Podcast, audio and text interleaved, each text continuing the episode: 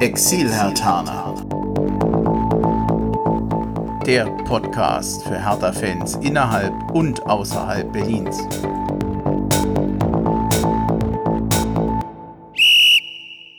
Hallo Hertha-Fans, herzlich willkommen zur neunten Ausgabe des Exil-Hertaner Podcasts. Ich bin Bremchen und heute zugeschaltet via Skype ist der Dennis in Mexiko. Hallo Dennis. Ja, hallo und schönen guten Morgen aus Mexiko-Stadt. Ja, was man noch dazu sagen sollte, wir haben sieben Stunden Zeitunterschied. Du bist noch gefühlt beim Frühstück wahrscheinlich, ne? Ja, hier ist zehn vor zehn morgens. Ich bin sehr gespannt auf die, heute, auf die Folge heute, was du so über dich und Mexiko erzählen kannst. Hertha-Fan zu sein, also wenn man so weit weg wohnt, das ist einfach was Besonderes. Ich soll dich vorab übrigens ganz lieb grüßen von allen Exilhartanern aus Hessen, die dich ja größtenteils kennen. Und ich glaube, die freuen sich auch, dass sie sich auf diesem Wege mal hören. Also, Grüße rüber nach Mexiko. Ja, höre ich immer gerne. Ist ja quasi mein, mein zweites Exilland, Hessen. Ich würde gerne, äh, bevor wir zu dir kommen, nochmal das zusammenfassen, was sich in der letzten Woche ergeben hat. Das war tatsächlich mehr, als ich erwartet hätte. Am Mittwoch gab es ein Testspiel gegen Eintracht Braunschweig. Das endete mit 2 zu 2. Parko Dardai machte beide Tore und er soll ansonsten auch einer der besten Spieler auf dem Platz gewesen sein, neben De Rosun. Ein Tag später endete die Meldefrist für Wintertransfers. Hertha hat keine neuen Spieler verpflichtet. Überraschend ist das nicht, aber es kam jetzt halt auch so, wie man es erwartet hat. Ronny ist schon wieder Thema gewesen. Er hatte ja überlegt oder sich angeboten, in die Schweiz zu gehen. Er hat aber den Fitnesstest nicht, verstanden, äh, nicht bestanden. Das Lustige ist, der Dennis und ich hatten ja, also der Dennis hier in Hessen, dein Namensvetter sozusagen, wir hatten ja doch große Probleme, den Verein auszusprechen, der da in der Schweiz Interesse an Ronny hatte. Und Alex, ein Schweizer Exilhartaner, der hat uns da eine kleine Hilfestellung gegeben und das spiele ich jetzt nochmal ganz kurz ein. Hallo Bremchen, hier ist Alex. Ähm, ich habe mir gerade die Folge von, vom letzten Exilhartaner angehört und da spricht ihr auch über den Schweizer Zweitligisten FC Wiel und da wird tatsächlich Wiel ausgesprochen, nicht Will oder ähm, so wie ihr das da äh, genannt habt. Das wollte ich nur noch kurz anmerken. Tschüss. Ja, Soweit also zum Alex, der uns da glücklicherweise nochmal helfen konnte. Vielen Dank an ihn nochmal. Er wird am Ende nochmal dieser Folge das HO hier zum Schluss sprechen. Und ich glaube, ich komme gleich auf ihn auch nochmal zurück. Sinan Koth verlässt Hertha BSC nach zweieinhalb Jahren, hatte zwei Bundesliga-Einsätze. Er geht in die österreichische zweite Liga. Und ich denke, damit kann man dieses Kapitel auch beenden in jeder Hinsicht.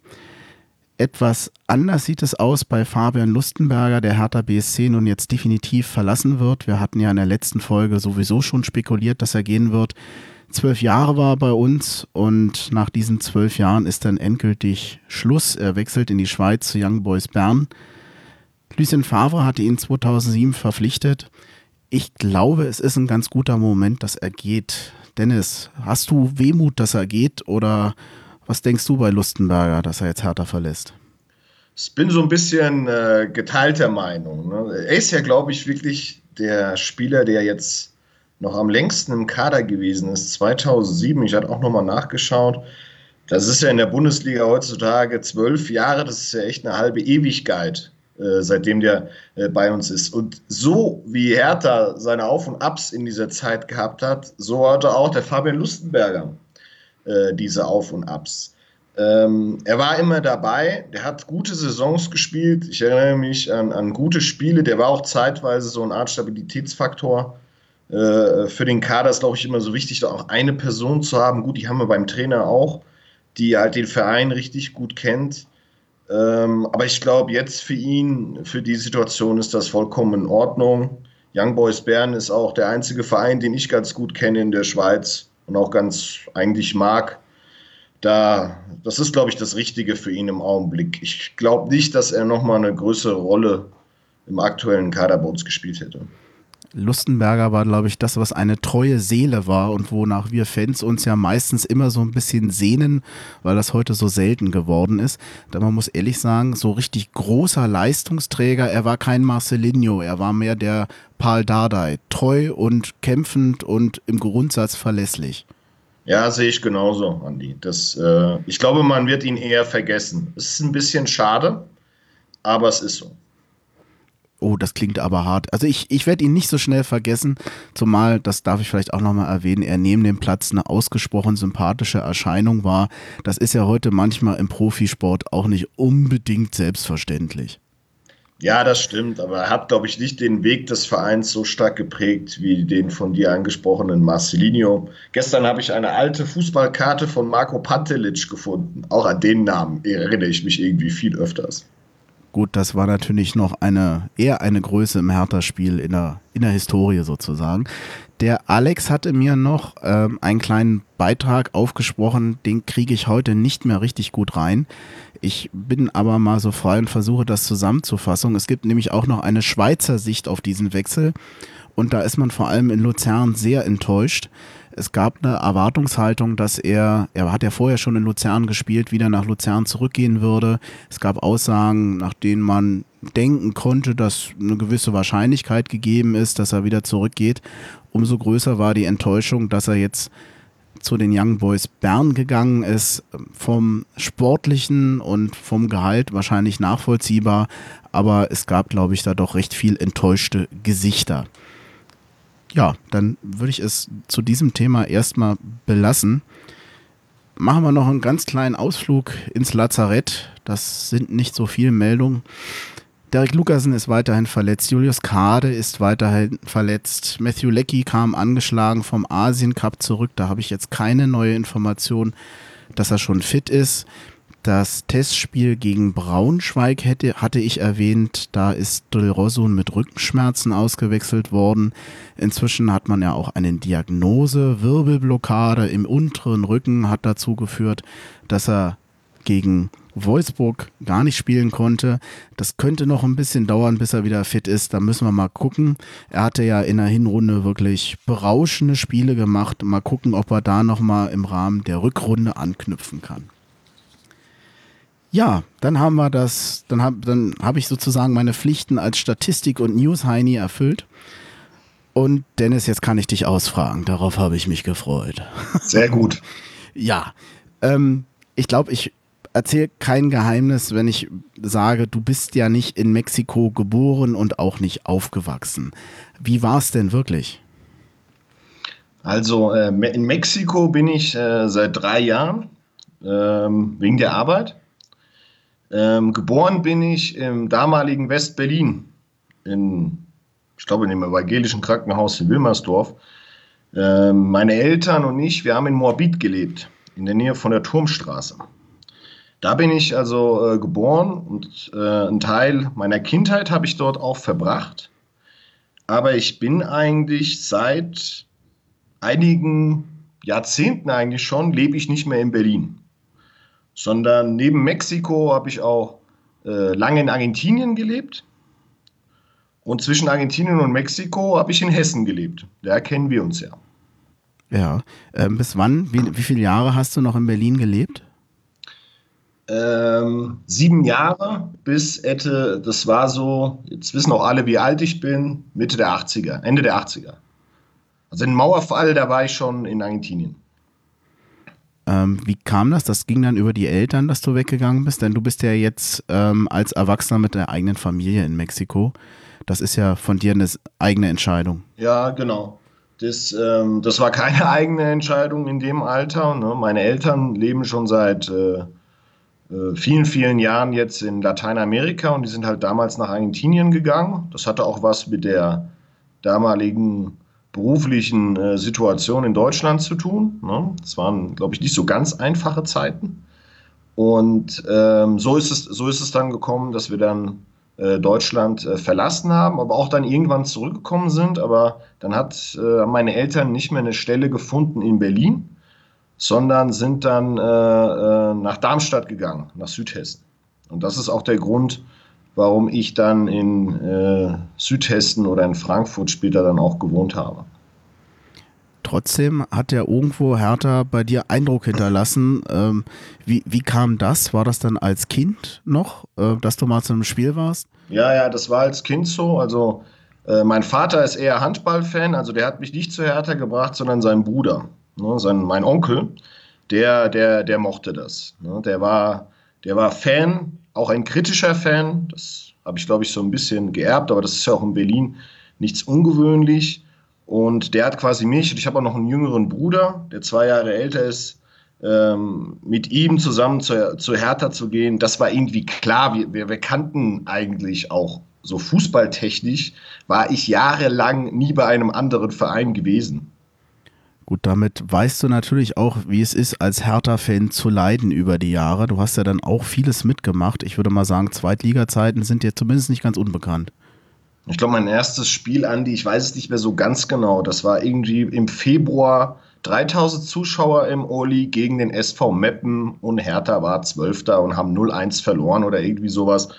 Äh, weiß ich jetzt nicht mehr so genau äh, statistisch. Das waren, also als ich da hingegangen bin, so die ersten bewussten Spiele, an die ich mich erinnere. Ähm, das war, wenn man es so jetzt äh, rückblickend sich so ein bisschen anschaut, war das deprimierend. Ne? Ähm, aber das war uns egal. Also wir sind trotzdem hingegangen. Ne? Und wenn wir nicht da waren, sind wir, haben wir die Spiele äh, verfolgt. In Argentinien gab es eine deutschsprachige Zeitung, das argentinische Tageblatt. Das erste, was mein Bruder und ich am Sonntag gemacht haben, damals waren noch alle Spiele der Bundesliga immer am Samstag, war zu schauen, ja, wie hat jetzt eigentlich Hertha BSC gespielt? in Mexiko zu leben, also ich sag mal, es gibt viele Exilhertaner, aber Mexiko ist mal richtig weit weg. Das ist ja ein anderes Land, eine andere Kultur. Das ist anders, als wenn du in Niedersachsen wohnst oder in Bayern. Gibt's was, was, ich sag mal, Land und Leute gut beschreibt oder wo du sagst, was, was gefällt dir da besonders oder was gefällt dir da eher nicht so? Also grundsätzlich gefällt es mir äh, sehr gut. Kenne ja auch Lateinamerika jetzt schon eine ganze Weile, Andi. Ne? Es ist natürlich ein vollkommen anderes Leben ähm, als jetzt in Deutschland. Und ähm, unabhängig davon, ob wir jetzt von dem Leben in Frankfurt am Main oder in Berlin sprechen, das ist hier eine Riesenstadt. Die hat über 20 Millionen Einwohner. Ne? Wir Berlin, Berliner sind ja immer ganz stolz, wie groß diese Stadt in Deutschland ist. Und im Vergleich zu den anderen Großstädten ist sie das auch. Aber es, äh, Berlin sind zwei große Stadtteile hier. Es gibt tatsächlich hier einen Stadtteil, der zwei Millionen Einwohner hat. Ne? Das heißt, wenn ich den Leuten sage, Berlin hat etwas mehr als drei Millionen Einwohner, dann zucken die Leute hier mit den Schultern. Und diese riesige Ansiedlung von Menschen äh, beeinflusst einen in dem Alltag natürlich äh, besonders. Ne? Das ist ein Chaos, was Verkehr angeht. Äh, der Strom fällt öfters mal aus. Ne? Das Internet fällt öfters mal aus. Ähm, es gibt auch mal kein Wasser. Ne? Und ähm, zwar nicht oft, aber in so unregelmäßigen Abständen. Ähm, die Stadt weiß eigentlich nicht hin, wo mit diesen ganzen Menschen, mit diesem ganzen Verkehr und mit dem ganzen Abfall was die Leute hier produzieren. Das heißt, es ist eigentlich so, die Mexikaner selbst, die in dieser Stadt groß geworden sagen, dass sie jeden Tag halt das Chaos managen. Und da muss man halt sagen, das machen die halt mit einer äh, stoischen Gelassenheit, die so für uns Deutsche dann doch bemerkenswert ist. Du hattest mal erzählt, so eine, eine, Tageseinteilung, so ein bisschen, wie sie in Mexiko besteht. Also du hattest mir das in einem Vorgespräch erzählt. Ähm, ich glaube, die fing am Donnerstag an. Kommt so ein bisschen aus der Männerwelt, muss ich gleich dazu sagen. Ne? Aber die gibt es tatsächlich. Donnerstag ist der Stammtischtag. Das heißt, unser Stammtisch, Andi, äh, der würde zweimal die Woche stattfinden, wenn wir in Mexiko sein würden. Dann, wenn das Spiel ist und donnerstags, um, das, um über das Spiel nachzudenken. Das finde ich ganz interessant. Also da treffen sich dann, äh, meistens sind es nur Männer, um alle, über alles Mögliche zu reden. Die Mexikaner lieben Fußball, also wird auch donnerstags abends am Stammtisch in der Kneipe, alle Kneipen sind voll, alle, kann man, das ist echt der Hammer, um halt äh, Bier zu trinken. Die Mexikaner trinken lieber Tequila und äh, sich über alles Mögliche zu unterhalten. Ne? Das ist eine, noch eine, ich vermute mal, dass es so noch aus der Geschichte ist. Die Frauen machen mittlerweile das Gleiche, das heißt, die haben ihren eigenen Stammtisch und somit ist das auch ausbalanciert. Der Freitag ist der äh, Tag für die Freunde. Also die Leute, die nicht beim Stammtisch dabei sind. Ne? Da geht man dann abends weg, sowohl mit Pärchen oder halt auch ohne, mit den Freunden. Samstag und Sonntag ist der äh, Familie äh, vorgesehen. Das heißt, klar, man kann zusammen Fußball gucken gehen, aber dann macht man das und danach ist aber auch sofort klar, das trennt sich auf und ähm, man kümmert sich um die Familie, sei es um die eigene oder um die Eltern oder um die Geschwister. Das ist, äh, die Familie ist in Mexiko sehr zentral. Deswegen gibt es den Donnerstag und Freitag, weil die Leute am Wochenende eigentlich sich sehr stark darauf konzentrieren.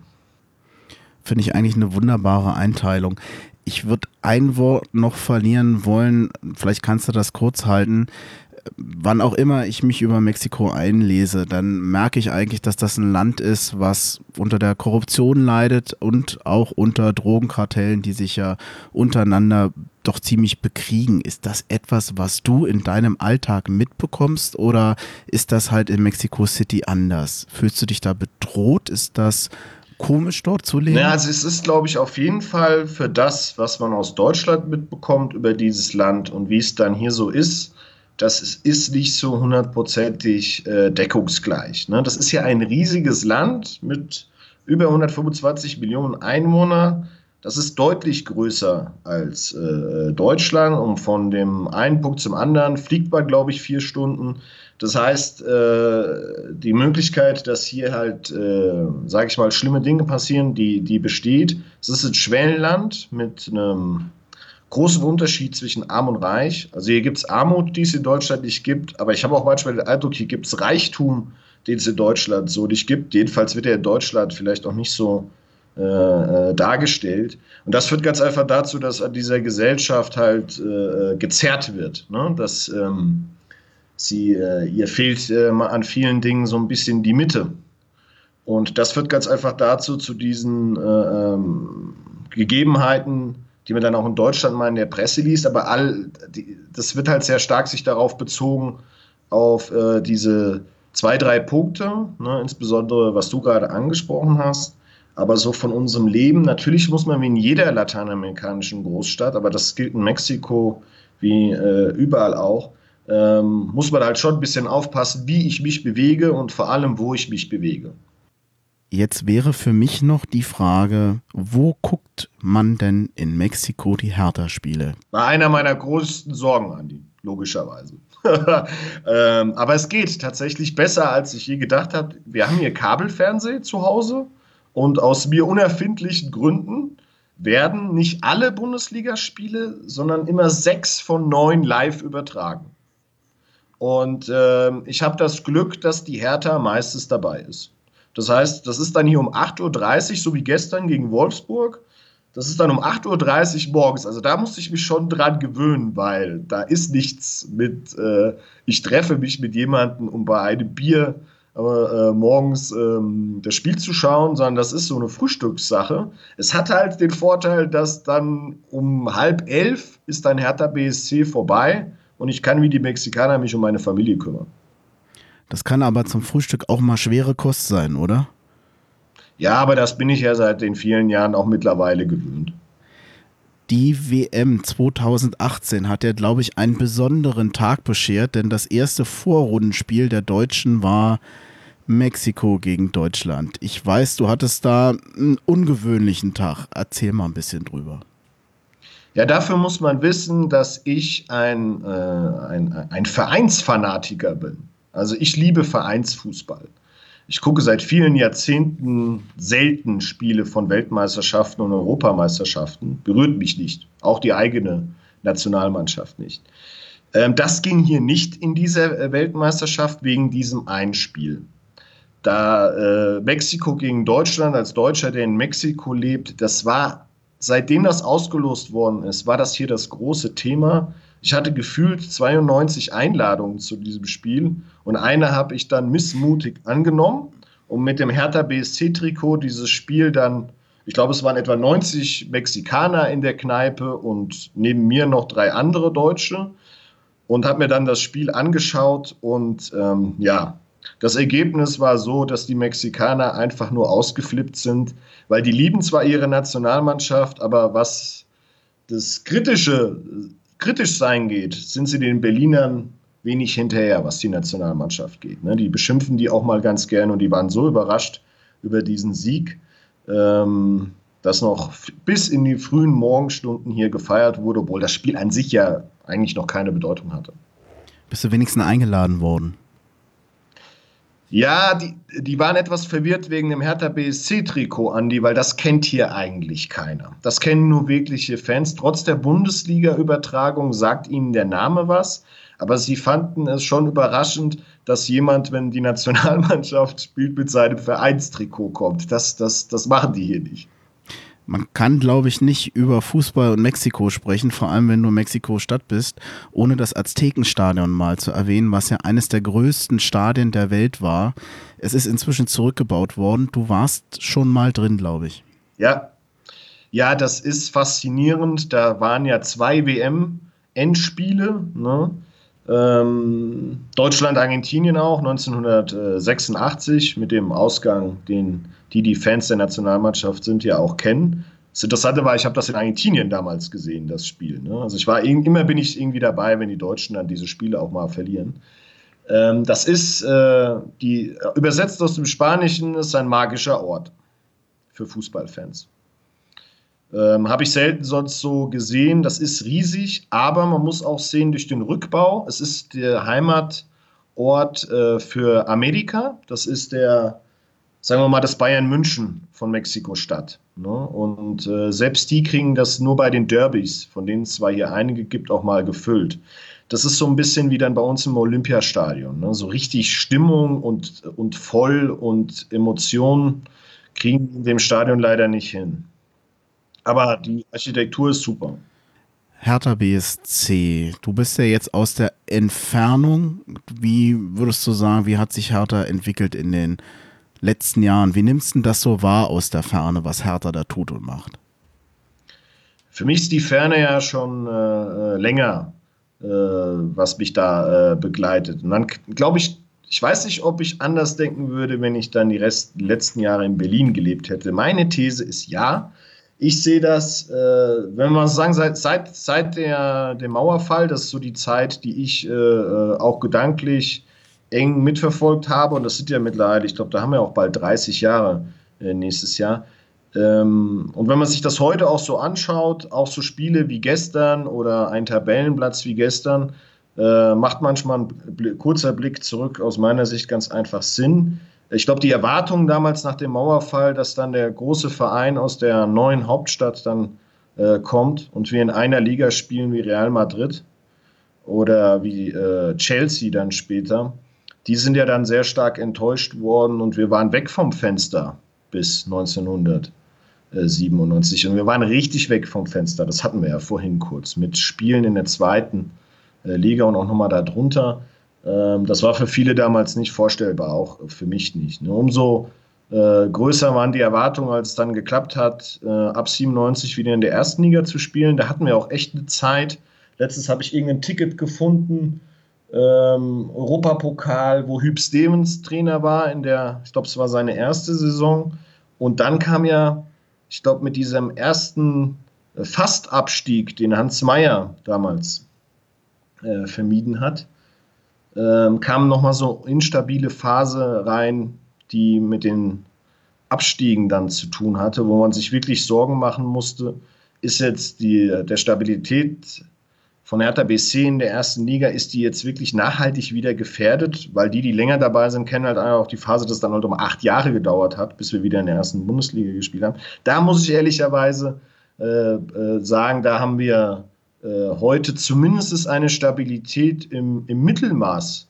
Und äh, man bekommt mit, nicht jedem gefällt das, dass wir da im Mittelmaß sind. Aber wer so mal die Geschichte reflektiert und auch mal drauf schaut, mit welcher Vereinsstruktur äh, wir arbeiten seit vielen Jahren in diesem Verein, dann äh, könnte man es negativ formulieren und sagen, ja, mehr kriegen wir da wohl nicht hin. Andererseits würde ich auch sagen, es ist wahrscheinlich auch gar nicht so unnatürlich, dass wir da stehen, wo wir heute stehen.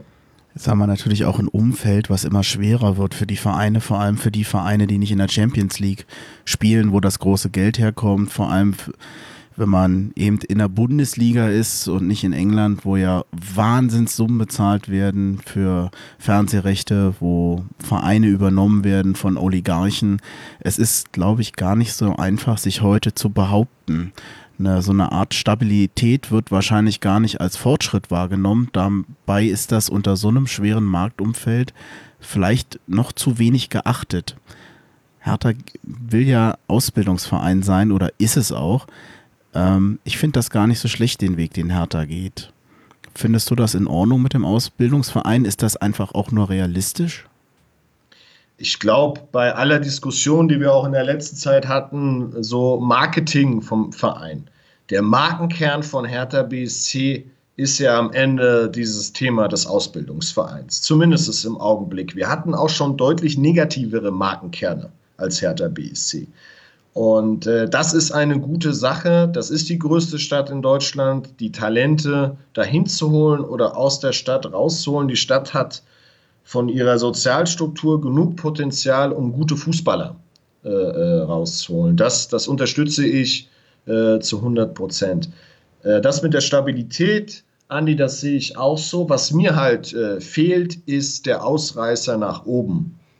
Ähm, wie um mal einen Vergleich zu nehmen, ich sehe nicht, dass wir den Pokal gewinnen, so wie Eintracht Frankfurt. Ich sehe auch nicht, dass wir so eine Entwicklung machen wie Borussia Mönchengladbach. Meiner Meinung nach beides Vereine vom Potenzial her äh, und von der Struktur her durchaus mit Hertha BSC heute zu vergleichen. Ähm, jedes Jahr Champions League, äh, das ist, wäre nicht meine Erwartung. Meine Erwartung wäre, dass in den Saisons, und die hatten wir schon, und vielleicht ist die aktuelle auch eine, wo eigentlich mehr drin ist, äh, dass wir einmal diesen Ausreißer nach oben schaffen. Aber da bin ich leider im Augenblick auch für diese Saison wieder nicht besonders optimistisch und daran muss man sich auch, glaube ich, gewöhnen, dass die meisten Saisons halt dann ohne Ausreißer nach oben äh, passieren. Und mir ist dann am Ende, wenn ich so zurückschaue, auch dann äh, wichtiger, erstmal abzusichern, dass wir nicht wieder nach, nach unten bekommen. Jetzt gab es einen kleinen Aussetzer in der Verbindung, aber ich höre dich wieder. Kannst du mich auch hören? Ja. Ah, okay. Dann. Du warst fertig, glaube ich, ne? Kann gut sein, ja. Ja.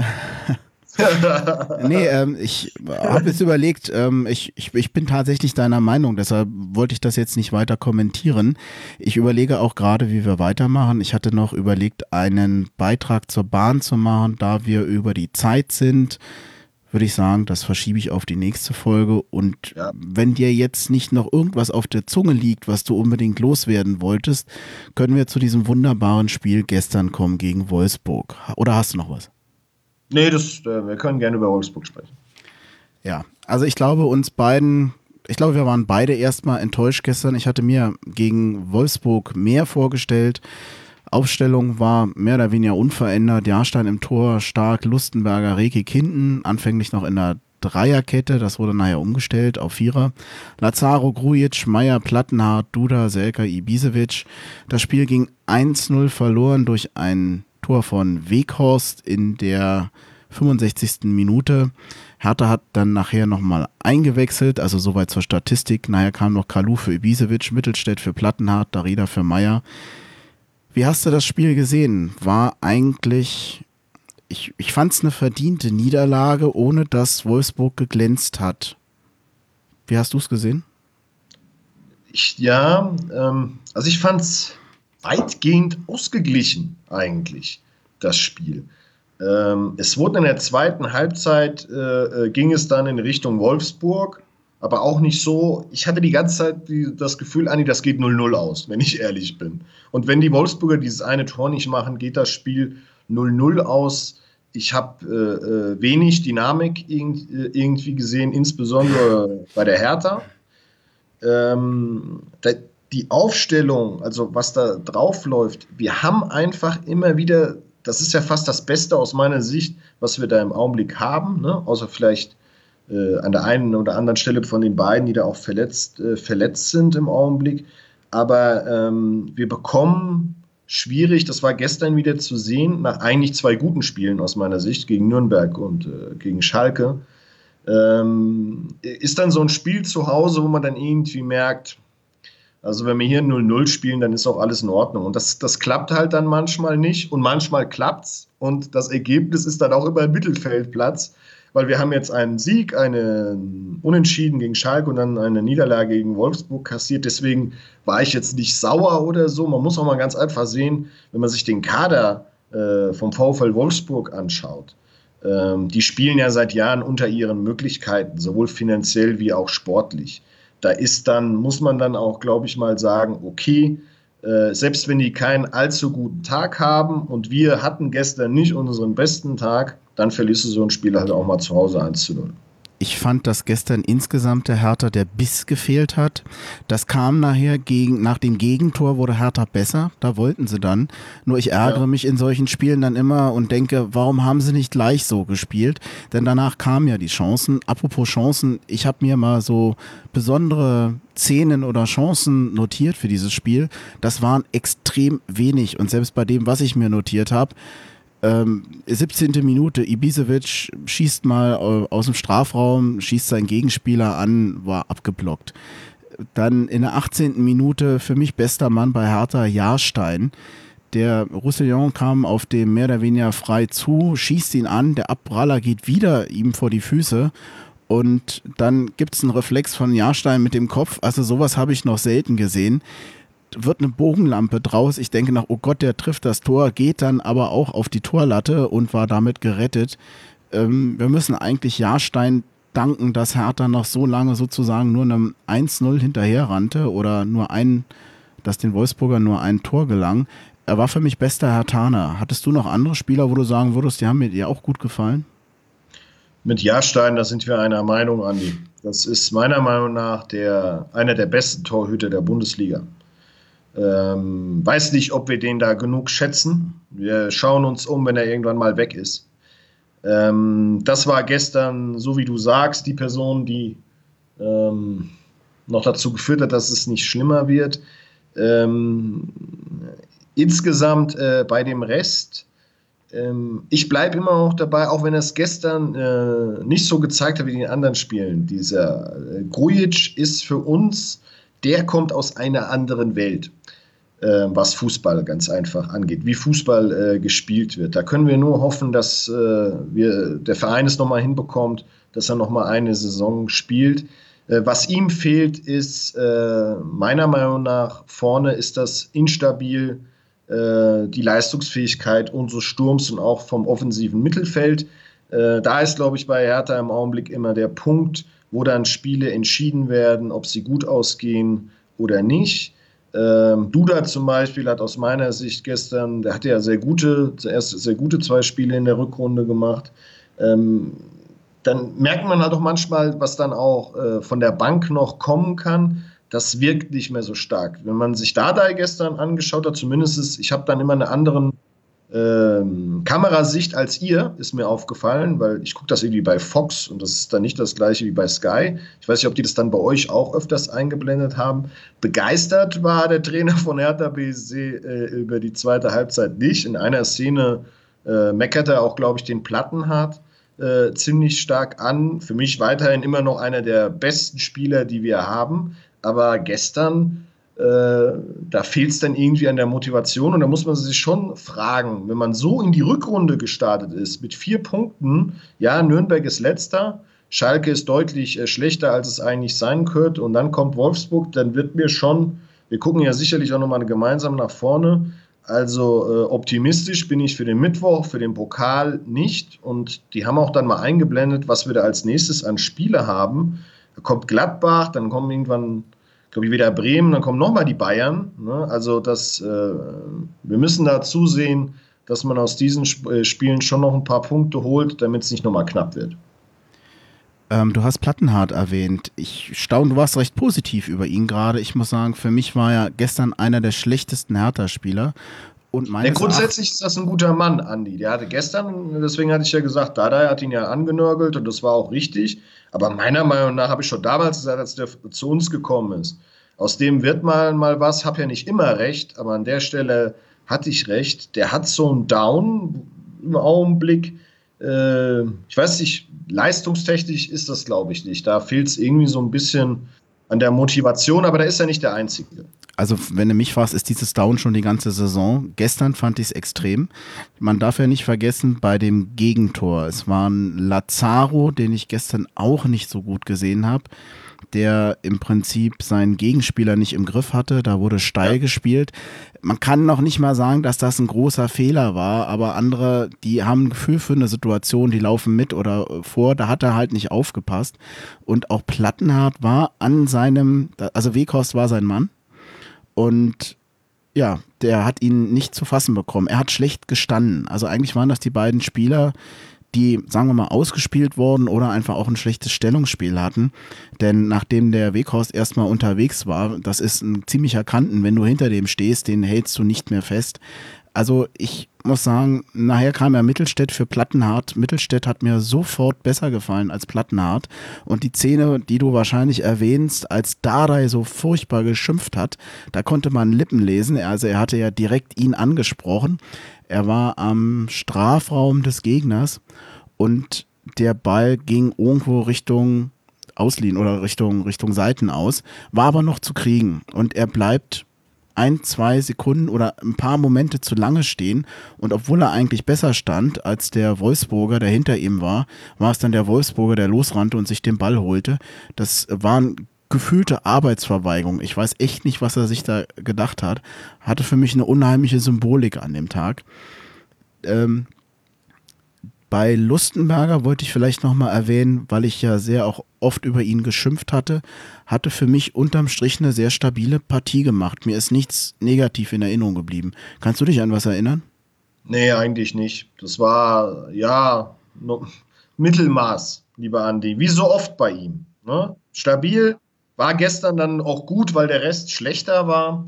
Aber weißt du, die, wenn man das äh, sich mit dem Fall Plattenhardt dann anschaut, dann frage ich mich, äh, äh, wenn das wirklich so sein sollte, wie wir das von draußen sehen, ne? das andere ist ja immer noch, was dann wirklich äh, los ist. Wieso wird er dann nicht mal öfters zum Nachdenken auf die Bank gesetzt?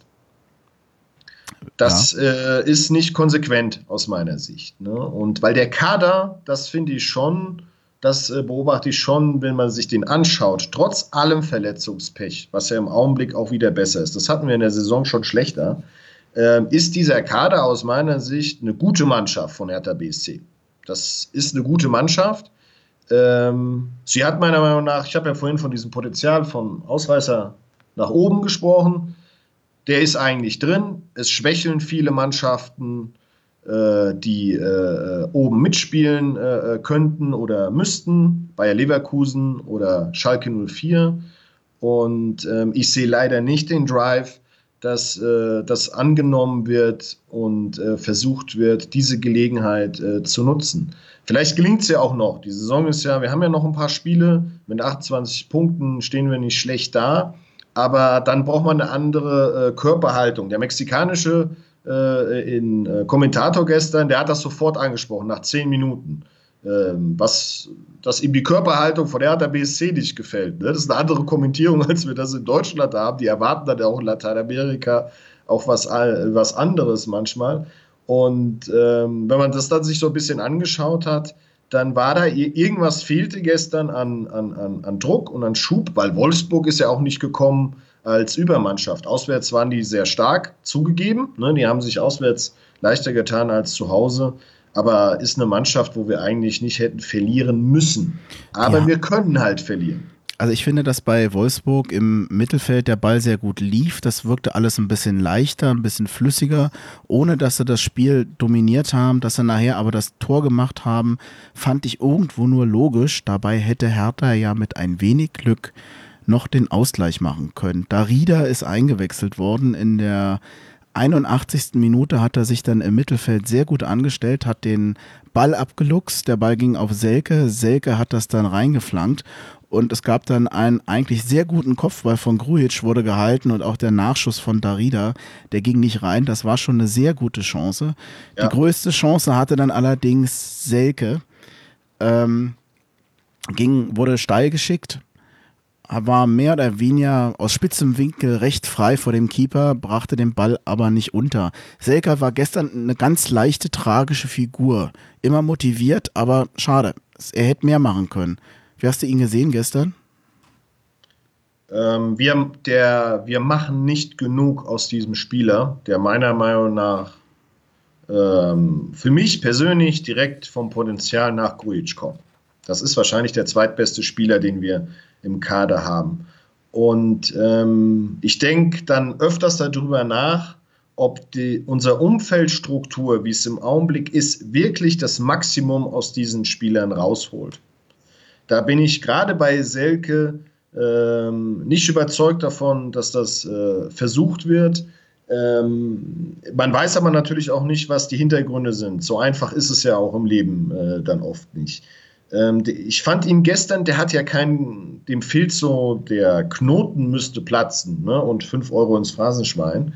Ähm, ich weiß nicht, ob das ein Tor ist, was ihm fehlt, oder die Unterstützung der Mannschaft oder des Trainers oder ähm, einmal auch ähm, ein bestimmtes Erlebnis auf dem, auf dem Platz.